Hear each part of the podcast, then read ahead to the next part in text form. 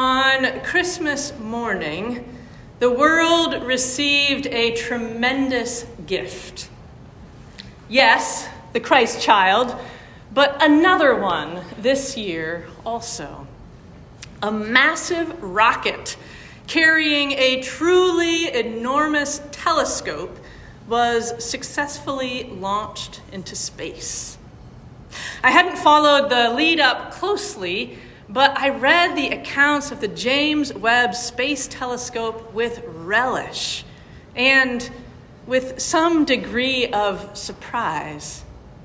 The more I learned, the more difficult it was to believe that this happened. This actually happened.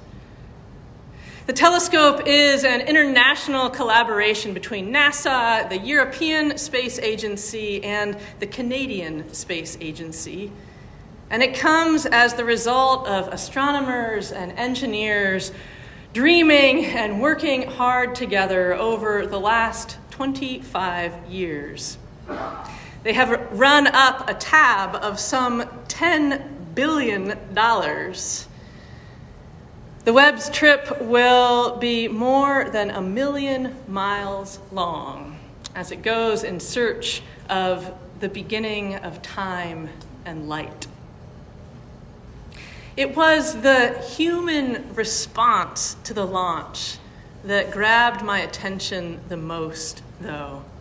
All around the world, people were just beyond exuberant as they heard the news a cosmologist from Yale said that she was, and I quote, just utterly, utterly elated. Wow, wow. An astronomer from UC Santa Cruz hailed it as an incredible Christmas gift. So many people joined in celebrating and sharing their thrill, their gratitude, their wonder that this telescope was finally on its way. Such is the long journey and the joy of the Magi.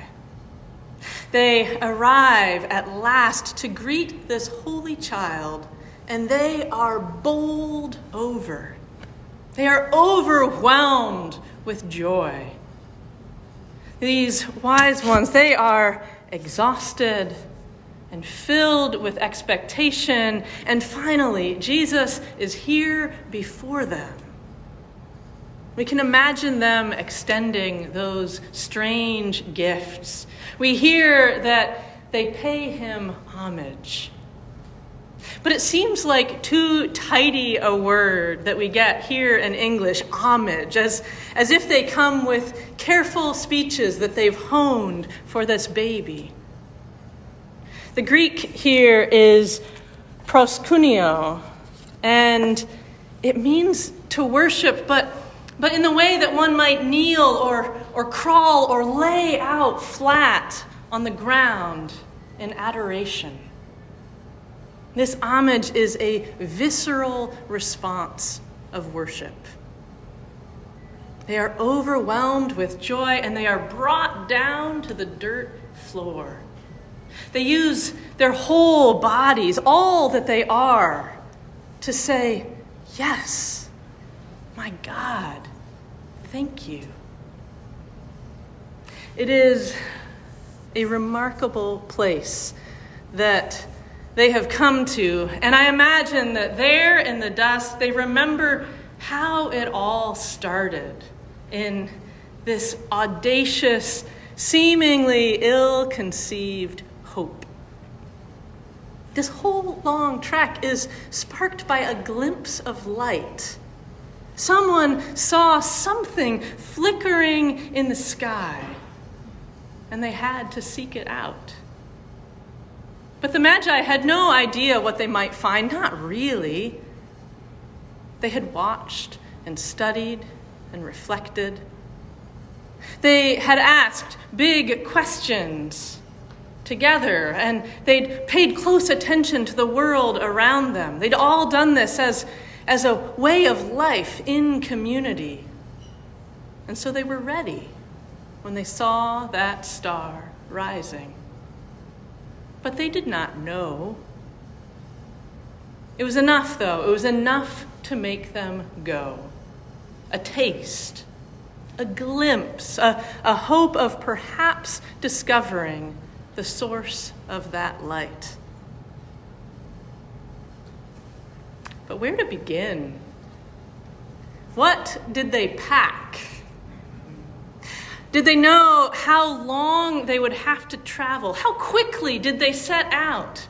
How many miles did their caravan cover each day as they sought this light? How many wrong turns did they take? Imagine all the ways that this trip broke down along the way. Camels who twisted ankles, companions who, who lost heart or passed a stomach bug all around the whole crew and laid them out for 10 days there in the middle of nowhere. And still they came. Still they hoped, training their eyes on the wild star glittering in the sky. They held on to the wonder and slowly, doggedly, they chased after it. And finally, after all that adventure and trial and doubt, they lay eyes on the squirming baby. And they are overwhelmed with joy. But the Magi's joy doesn't happen in a vacuum. It does not unfold in some picturesque scene stretched across sand dunes that, that were crafted just so to carry them to the Christ child. This adventure is not a painting or a song, it is hardship. Their journey transpires in the midst of turmoil and conflict and uncertainty, terrible rulers and countries at war. What I'm saying is that their great joy happens in the real world, it happens in ours. This, this is why we can't wait. We cannot defer this hope, put it off for an easier time when things are going well enough to justify pursuing this unfathomable joy. The Magi see the star and they set out then and there. This is our way forward also. Right now, that joy beckons. While fires burn through neighborhoods and COVID soars, while people may not know how the bills will be paid or how the kids will do, if a relationship will mend or not, all of that is real and can be a great weight on our hearts and our minds. But this joy incarnate is even more insistent. This joy delights in demanding our attention. It longs for us right now, smack in the middle of all the worry and pain that swirls. Where have you gotten a taste of this joy? Where have you caught sight of it, even briefly, just flickering across the sky? This overwhelming joy is there. It does not wait until life is sorted out, it knows no bounds. The Magi had no real assurance that they would find their way to the holy light in Jesus the Christ. And yet they trekked together, trekked on. It was an absurd act of hope. In many ways, the telescope launched last week is no different.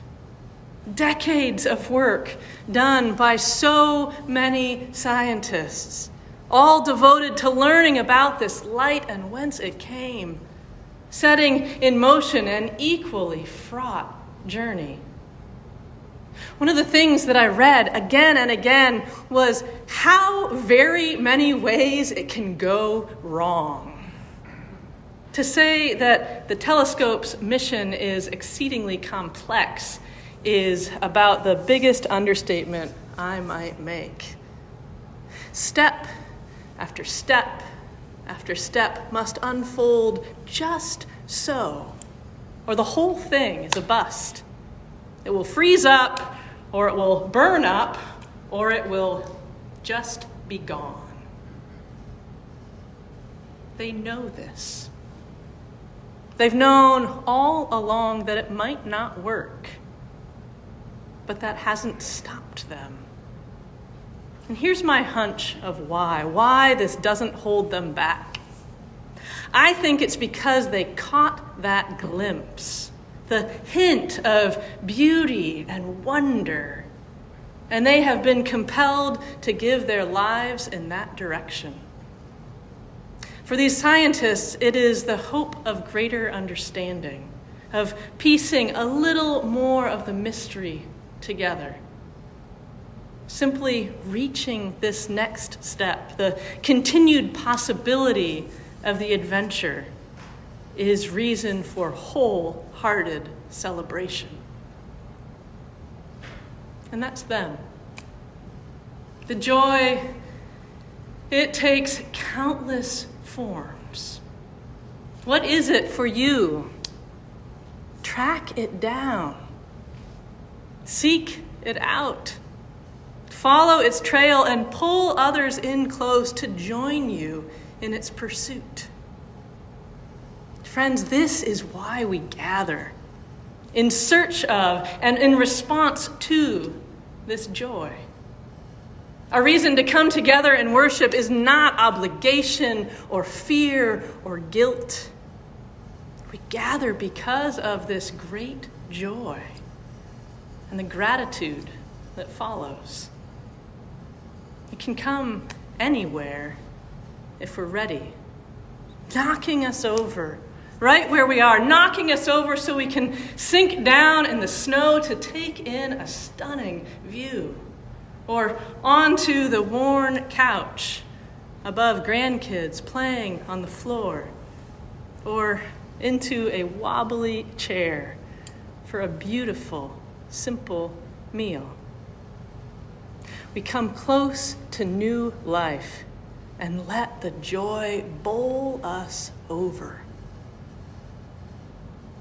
This is our worship today. My hope is that it is this every day the gift of being overwhelmed with joy, of being brought down to the earth to give thanks.